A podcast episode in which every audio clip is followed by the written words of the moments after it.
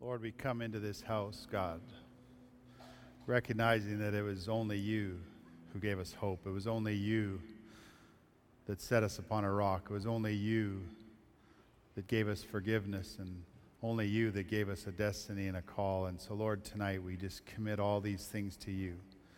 It's for your glory, God. It's for your grace that we can stand. And so we bless you and thank you for all that you have accomplished in us and through us. Amen. Psalm 11 and verse 3 says, If the foundations are destroyed, what can the righteous do? If the foundations are destroyed, what can the righteous do?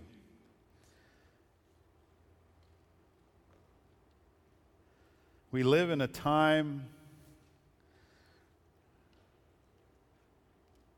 I hate to say it, but like no other, although probably every person that's ever preached has said that, but uh, we live in a time like no other where foundations are being eroded, where um, truth and, and establishment and, and all those things that, that um, are, are, are reliable or relied upon or, are, seem to be eroding away. And, and I want to talk to you tonight because I believe that God is, is, is birthing something both within this body, but I believe within the church uh, in the nations about his kingdom. But if the foundations are destroyed, what do the righteous do? For we see eroding of foundations. We see moral foundations eroding. We see ideological foundations eroding. We see ethical foundations eroding. We even see theological foundations eroding. So, what do the righteous do? Hebrews 12 and verse 25 says, See that you do not refuse him who speaks. For if they did not escape who refused him who spoke on the earth, much more, more shall we not escape if we turn away from him who speaks from heaven, whose voice then shook the earth. But now he has promised, saying, Yet once more I will shake not only earth, but also heaven. And now, this yet once more indicates the removal of those things that are being shaken, as of the things that are made, that the things which cannot be shaken the foundations which cannot be shaken may remain. Therefore, since we are receiving a kingdom which cannot be shaken, let us have grace, by which we may serve God acceptably with reverence and godly fear. For our God is a consuming fire. I believe that we are amongst those who can be those that are not shaken. That our foundations are true, our foundations are sure. That we have a kingdom that no matter what goes on in the earth, no matter what foundations are eroding, is unshakable. Matthew 6 and 33 says, Seek first the kingdom of God and his righteousness and all these things will be added to you. Seek first the kingdom and his righteousness, and all these things will be added. In Revelation 19 and verse 7, it says, Let us be glad and rejoice and give him glory, for the marriage of the Lamb has come, and his wife has made herself ready.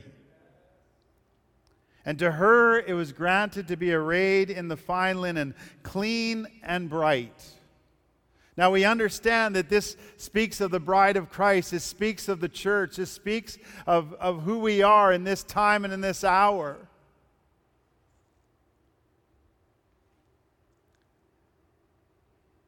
And it was granted to her to be arrayed in fine linen, clean and bright, for the fine linen is the righteous acts of the saints.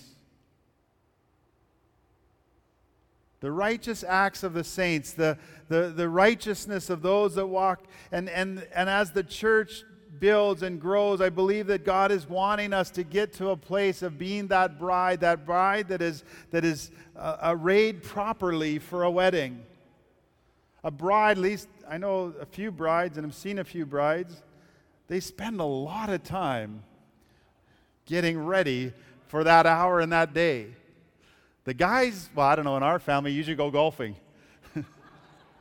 Because it really doesn't matter no how much we do, we're not going to get much better. or worse.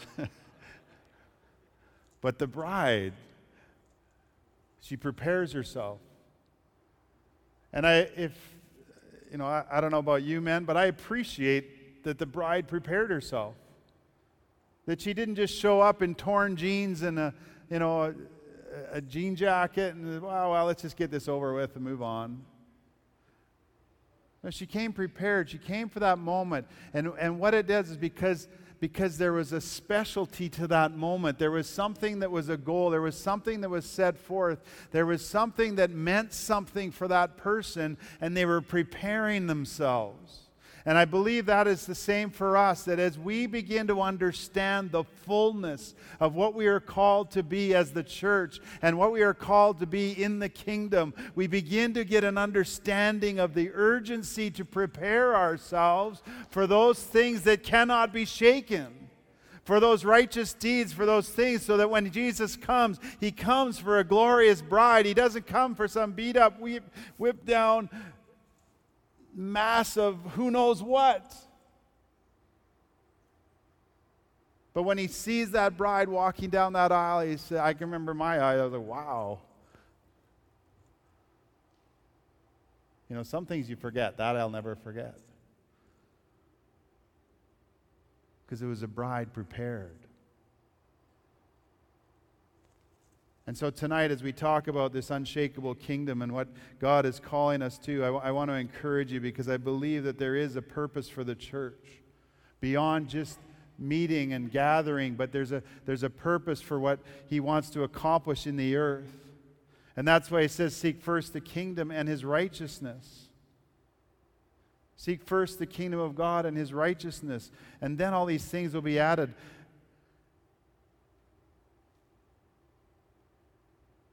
The seek first the kingdom is the key. See, often we will chase after the added, the these things, and we miss the process, we miss the principles involved. And tonight I want to talk about how we get into that place of walking in the fullness of His kingdom, to be in a place where everything else is shaking, but I don't need to shake because my foundation is sure. My foundation is in Him, it is upon a rock.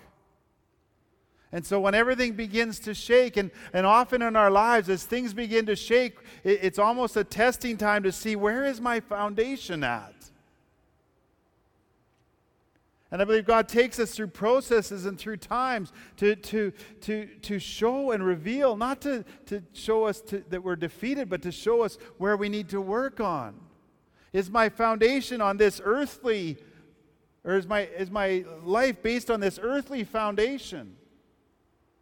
Or is it upon an unshakable kingdom?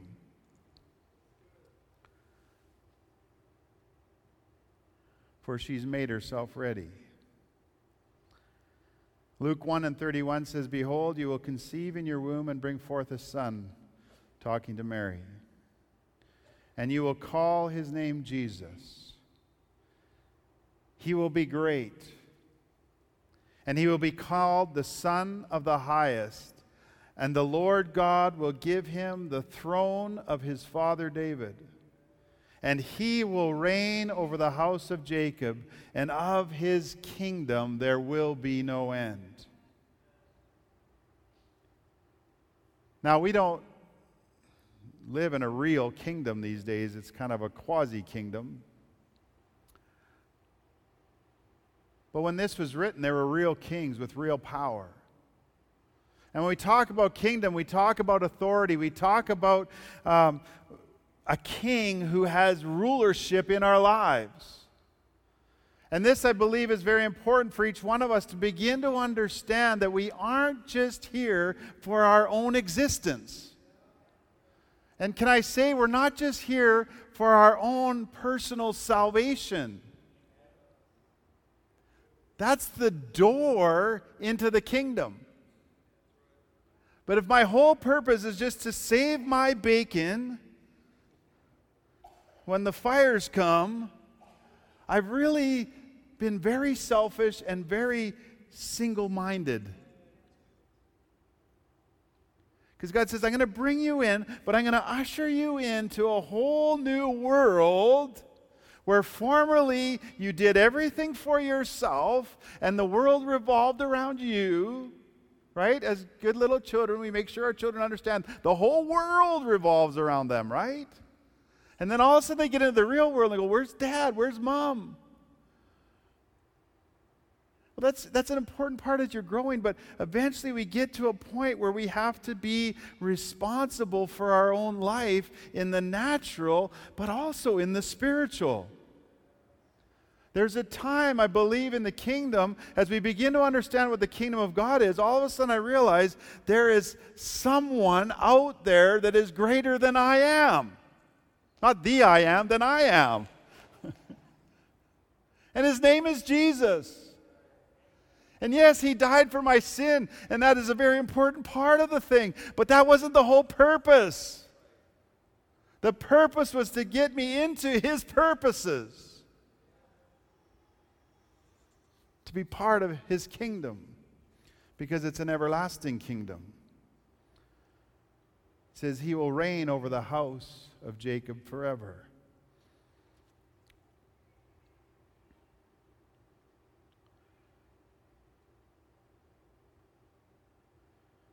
Matthew 6 and 10 says, Your kingdom come, your will be done on earth as it is in heaven. See, it's easy for us to translate Jesus and say, well, his will is being done in heaven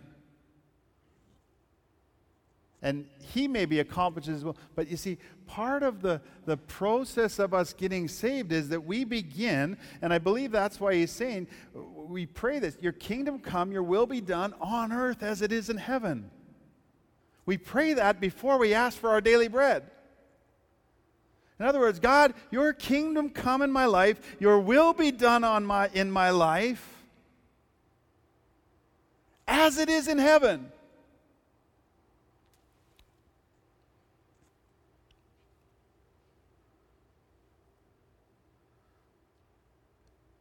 Part of our entrance into the kingdom is understanding that He has a will.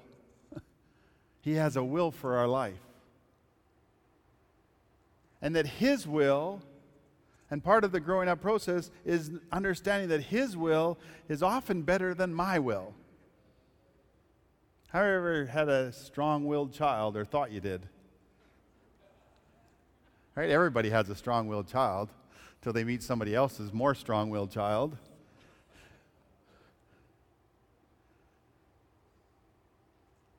What is strong willed? Well, a strong willed can turn into a great leader if it can be subjected to his will. If it never can subject to his will, it will always be in a spirit of rebellion and, and, and waywardness. And that's us. Before we meet Jesus, before we get saved, before we understand, our will is against his will. We have a fallen will, we have a fallen understanding, we have a fallen, deprived mind. And as we get saved and as we begin to walk with God, all those things need to come into subjection to His will. just got real quiet. Ephesians 7, 1 and 17.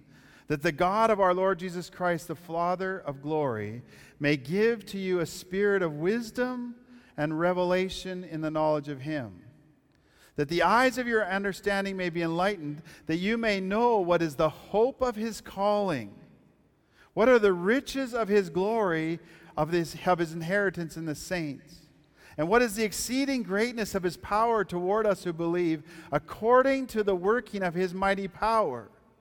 Which he worked in Christ when he raised him from the dead, and he seated, uh, seated him at his right hand in heavenly places What are the inheritance? What is the riches of his glory? There is an inheritance that each of us has. And like when we get saved, you know, you can, you can have an inheritance in your family, but if you never tap into that inheritance, it's not doing you a bit of good. You may have the written document that says you own this, this, this, and this because of your inheritance, because of who you were. And this is what we're talking about. As we begin to open that door and come into his kingdom, we don't understand all that he has for us.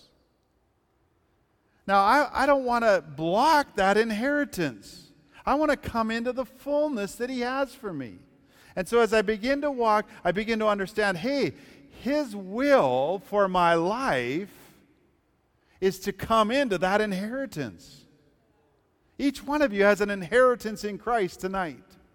And if we don't set that before us, we don't understand there's not, not something to get, but it's something that God has for us, a purpose and a plan. We never walk through into, into that inheritance. His will is that we walk into the fullness, the glory of the inheritance of the saints.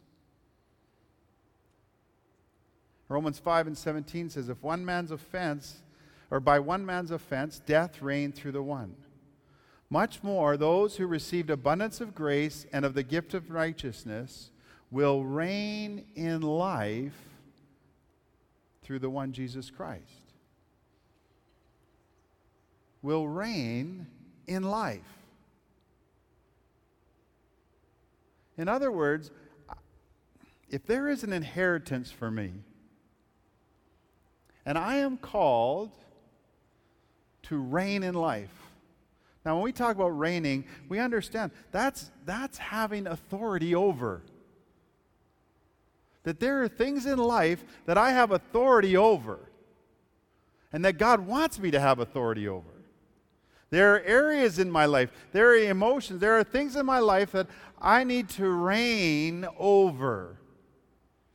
And if I don't begin to understand that God's kingdom is here to teach me how to reign, part of what this is all about is learning how to handle the authority that God is giving you.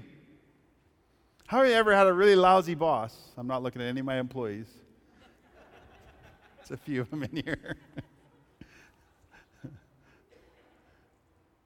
Someone that couldn't handle their authority. It's miserable. But God is here to teach us how to handle that level of authority, to walk in the fullness because we are called to reign in life.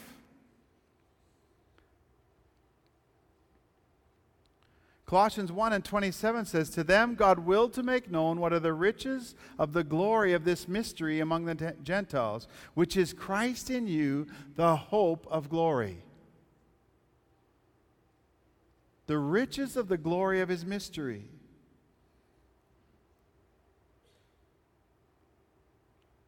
In Matthew 18, it says, Surely I say to you, unless you are converted and become as a little child, you will by no means enter into the kingdom of heaven. Therefore, whoever humbles himself as this little child is greatest in the kingdom of heaven. So, our main purpose isn't to get saved it's the door into what we're called to. You can't get into the kingdom without being saved.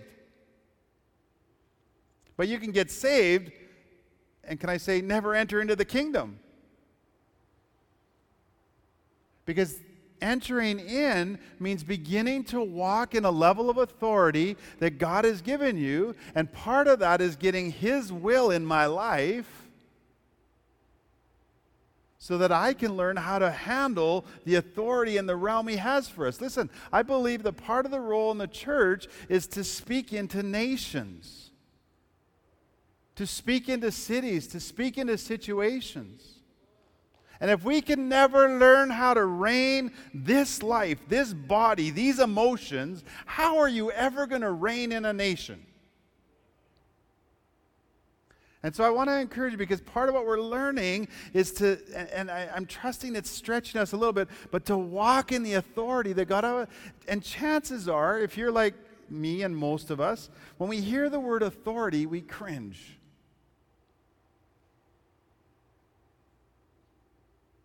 Because that sounds like something heavy. But we are called to walk in that level of authority so that we can set people free. We're here to set the captive free. Well, part of learning how to set the captive free is having the keys to open those doors.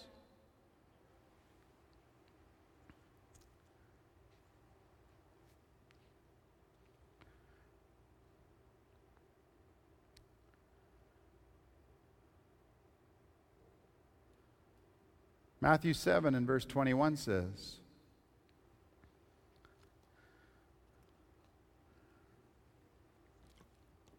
Not everyone who says to me, Lord, Lord, will enter the kingdom of heaven.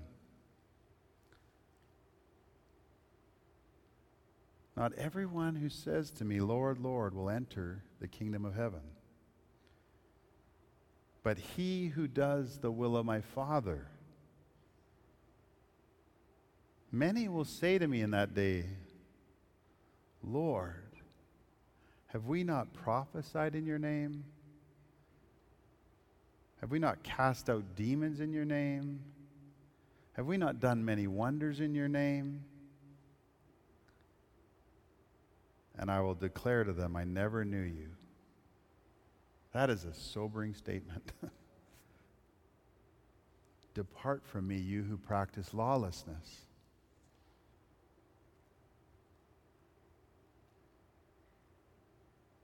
Not everyone who says to me, Lord, Lord, will enter the kingdom. Until we deal with the authority issue in our life of His will over my will, we cannot enter in. We cannot open that door. Because until I come, I can never be over until I'm under. God is the only one who can be over without messing it all up. If I'm over without understanding I need to be under, I have a problem. Satan, the enemy, he was an angel, but he had a problem with authority. He had a problem with authority. When you look through most of the rebellions through the Old Testament, there was an issue of authority. Who made you Lord over us? It was an issue of coming under before they were over.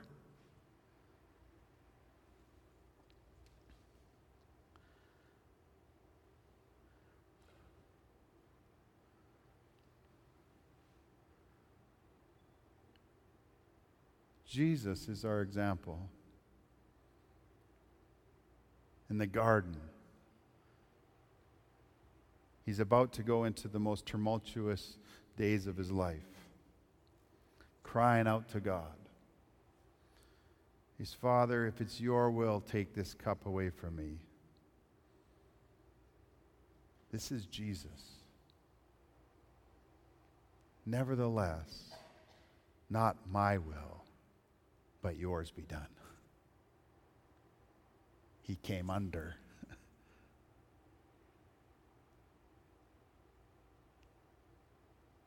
he could have said, I've had it with this.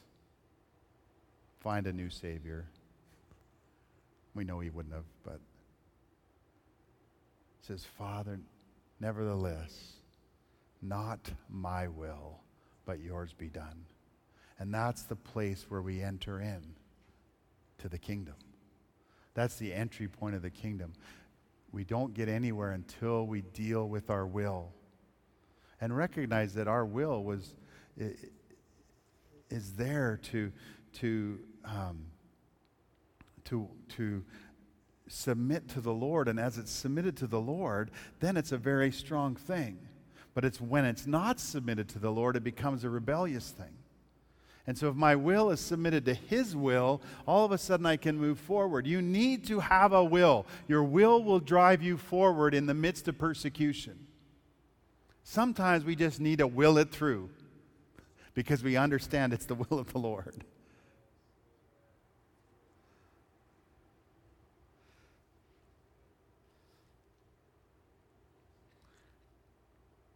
So when we come into things in this life, we have to understand, and there's three things I'm going to deal with as we face um, both coming into the kingdom, but also as we face different things that begin to shake us in our lives.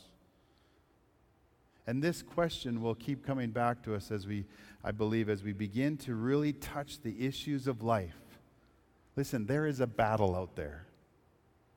There is a spiritual battle for your existence, for your life, for your spirit, for your healing, for your provision. If you don't understand there's a battle, you're missing it. But we, ha- we are more than conquerors for those who are in Christ. That's what this is all about. Is learning to be conquerors. It's not learning to be defeated. Please don't hear, hear me. Don't feel like, oh, I'm defeated because there's an enemy out there. No, there's always been an enemy out there. If you don't understand the enemy, you're in trouble. Because all of a sudden the enemy is going to come and start speaking into your life, and you're going to go, you're going to think God left you. And God hasn't left you. The enemy's lying to you. And as we begin to walk, and so there's, there's His will. So once I've established His will in my life, now there's His way in my life. And these are a difference. Some people don't have a problem with the will of God, but sometimes it's the way of God that becomes the issue.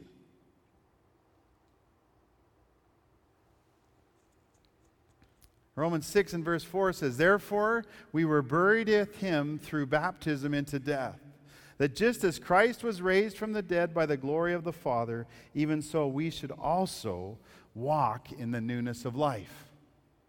We are called to walk in newness of life. How many for newness of life? Okay, the way to newness of life. I want the fullness of God. I want everything God has for me, but the way to the fullness of life is death. That seems contrary. That seems depressing. That's why you're very quiet, or else I'm doing a lousy job. But the way to life, see, this is the difference in the kingdom of God. In the kingdom of this earth, you do everything to experience life. You live life to the fullest. You just go for it. And before long, you're dead. You may not be dead, dead, but you're dead. Your spirit's dead, your emotions are dead, everything's dead. In the kingdom, we die first and then we come into life.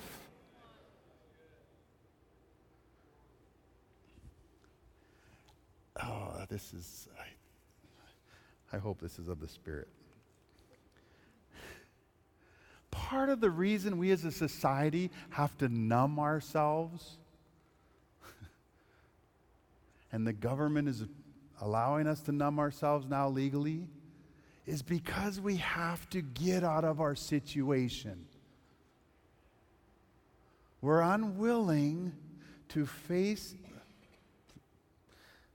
I'm just going to say it. We're unwilling to deal with it, so we muffle it. We intoxicate it. We numb it. God does not want you to numb your sin. He wants you to deal with your sin. He wants you to nail it on the cross so that you can come to the other side completely free. I'm tired of numbing drugs. Not that I, well, my kids are here. It was a very long time ago. But it doesn't help. It doesn't help. It just prolongs the agony. But when you wake up the next day or the next week, the agony is still there. It has never been dealt with. Only till you go to the cross and you kill that thing do you come to the other side and say, I am set free. I don't no longer need to be numb to life because I am here to live life and to reign in life and to walk in His glory and to walk in His presence. See, there's always a counter to the real. And the real doesn't leave you hungover.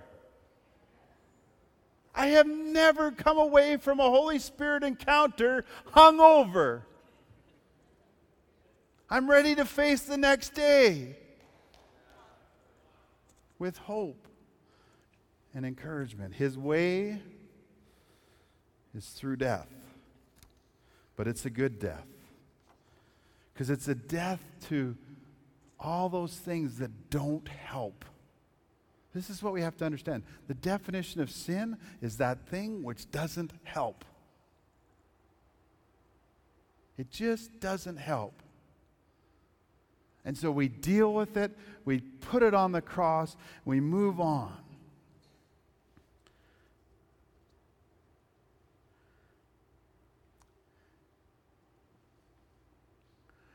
Uh, Romans 6 and verse 9 says, Knowing that Christ, having been raised from the dead, dies no more. Death no longer has dominion over him.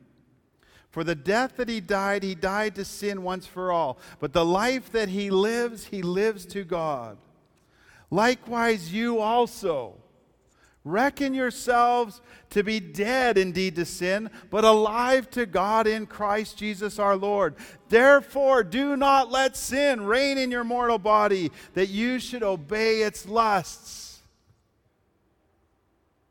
His will done His way. Listen, overcome that thing, break it, work it. Don't deny it. Don't put it on a shelf deal with that sin in your life. And you come through to the other end and you, you, get into the Word, allow the Holy Spirit to work in you, allow Jesus to cleanse you, and you come to the other side, and all of a sudden you don't feel beat up. You go, Man, I, I overcame. I am so impressed with those people that have been on drugs that are in this church and you know who you are and you're dealing with your addictions and you've had times of failure, you've had times of setback, but you keep pressing on. And there will be a day for you where you'll be able to stand and say, This thing no longer has rule over my life, but I am reigning in Christ.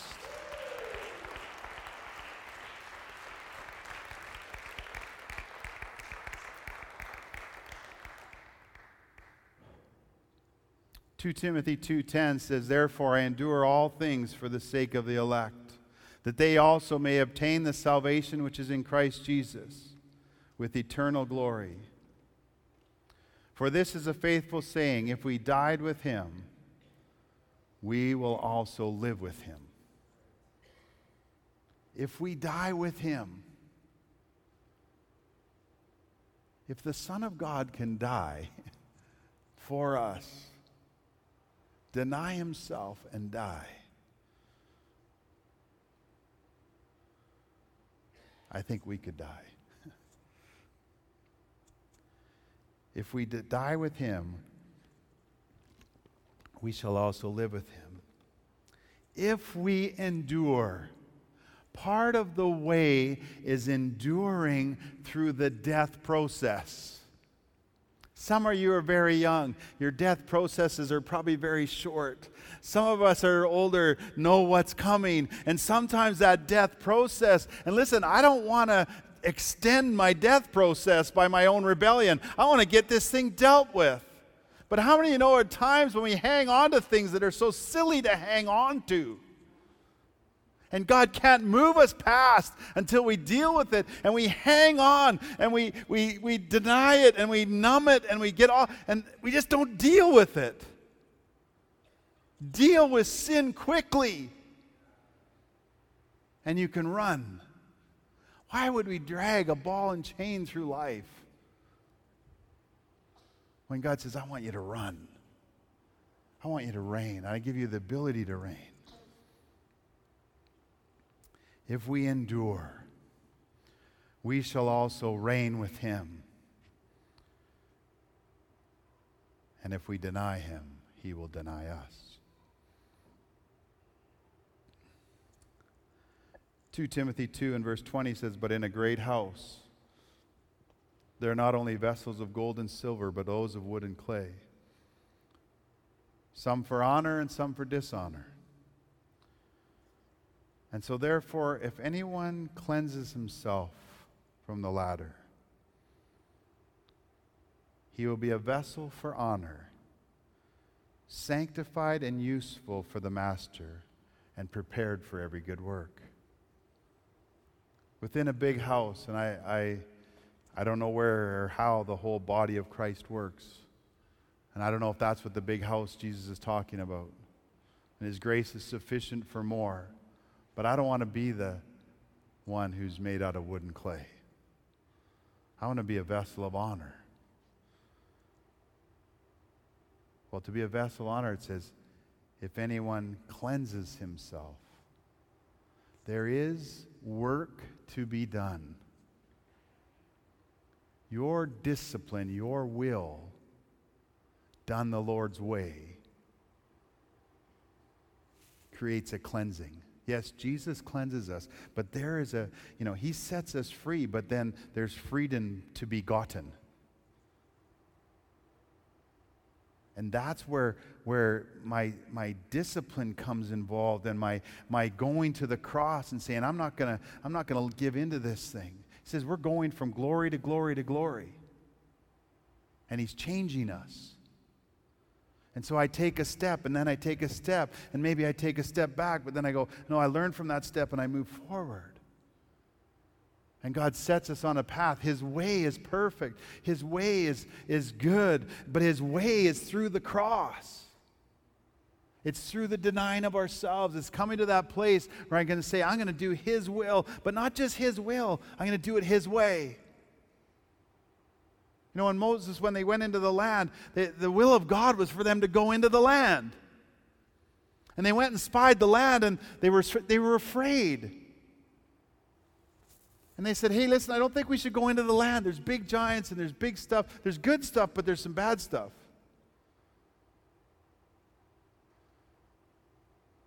Now, they understood the will of God to go into the land. The way was to go into the land then.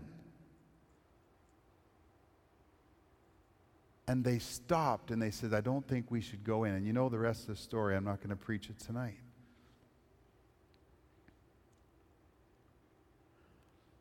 But the third thing, so it's His will, it's His way, but it's also His timing. To truly enter into the promises, to enter into the things of God, we have to understand His will, His way, and His timing. You see, those same spies, or the, that same group, the next day said, Well, okay, we understand, we, we're sorry, we'll go in now. Well, the time was done. The time was yesterday. Now the new time is 40 years from now. And see, sometimes we can hear the will of God, we know the way of God, but then we rush the timing or we delay the timing. Listen, timing is as important as His will and His way. And I think for us, especially in a, in a, in a McDonald driven culture where everything's instant, Sometimes to wait upon the Lord is difficult. Sometimes to wait, when God says, Listen, I want you to wait. You know, and He may reveal His will, He may reveal, we may know His way, but He says, Wait. Well, I don't want to wait. I am a guy who does not like to wait for anything. And so the Lord has to tether us sometimes, say, listen, just wait, just wait. It's worth the wait. You rush in, it's not going to be ready. You know, the turkey isn't cooked, don't eat it. Bad consequences. Wait for the turkey to cook. But I can't wait. Yes, you can, or you will die. The same thing with the purposes of God. I know His will. I've learned His way. I've walked through those things. And now I've gone through all this process of dying to myself, and I can't wait to live. And God says, just wait a little bit longer. Why did they have to march around that silly city for seven days without saying anything? It could have fallen down on the first day. They just spent 40 years preparing. Walk around this wall. No, they had learned their lesson. We are going to wait for the word of the Lord, and when it comes, we're entering in the proper way. Because if we rush this thing like our ancestors, or if we delay it like our ancestors, we're going to spend another 40 years walking in the desert. How many of you are tired of walking? Uh, uh well, let me answer that. How many don't want to walk in the desert? But we want to learn His will and His way and His timing so that at the right moment, can you think? This blows my mind. Jesus waited till he was 30 before he was in the ministry. That's ancient when you're 15. This is Jesus. I'm sure he was adequately prepared at 12. He already had a following, he already knew the calling. What did he do for 20 whatever more year? Eight. This is why I'm not in math class anymore. 18 more years. He learned to be a carpenter. He learned to walk under the authority, please hear me, that God put in his life, Joseph, and he learned how to hammer a nail and learned patience and building because he understood he was being prepared by God. See, sometimes, and oh, this, I wasn't going to say this, but I might as well get in trouble now. It's just about over. Sometimes the timing is tied to the authority that's in our life in the earth. And sometimes when the timing doesn't happen, we blame, please hear, forgive me, but we blame that authority. And sometimes we bypass that authority, and I think we end up going around the mountain a few more times. Because reigning kingdom is authority. And listen, Jesus submitted himself to Joseph. Like, who was Joseph? But he submitted himself until his time had come when the Heavenly Father said, Listen, you've learned in the carpenter shop, now you're going to walk in the ministry. And his ministry was for a certain amount of time, but it was perfect and it was right. It was not rushed and it accomplished all that it was set forth to accomplish. God's timing is perfect, if we like it or not. Matthew 5 and verse 10, and just as I close, it says, Blessed are those who are persecuted for righteousness' sake, for theirs is the kingdom of heaven.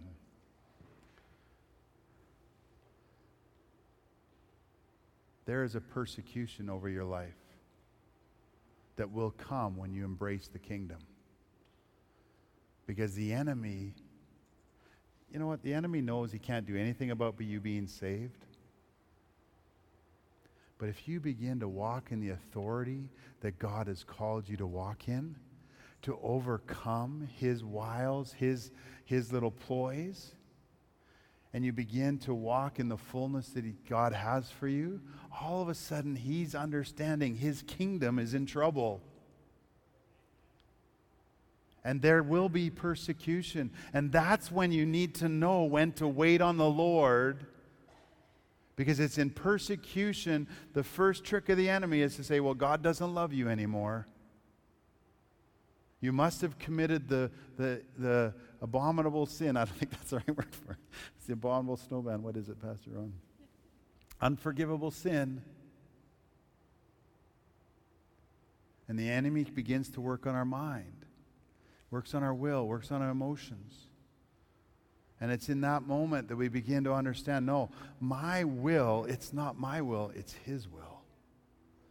I am dead to sin. The way of the Lord has been resolved in my life. I am in the perfect timing of the Lord. So, enemy, get out of my path.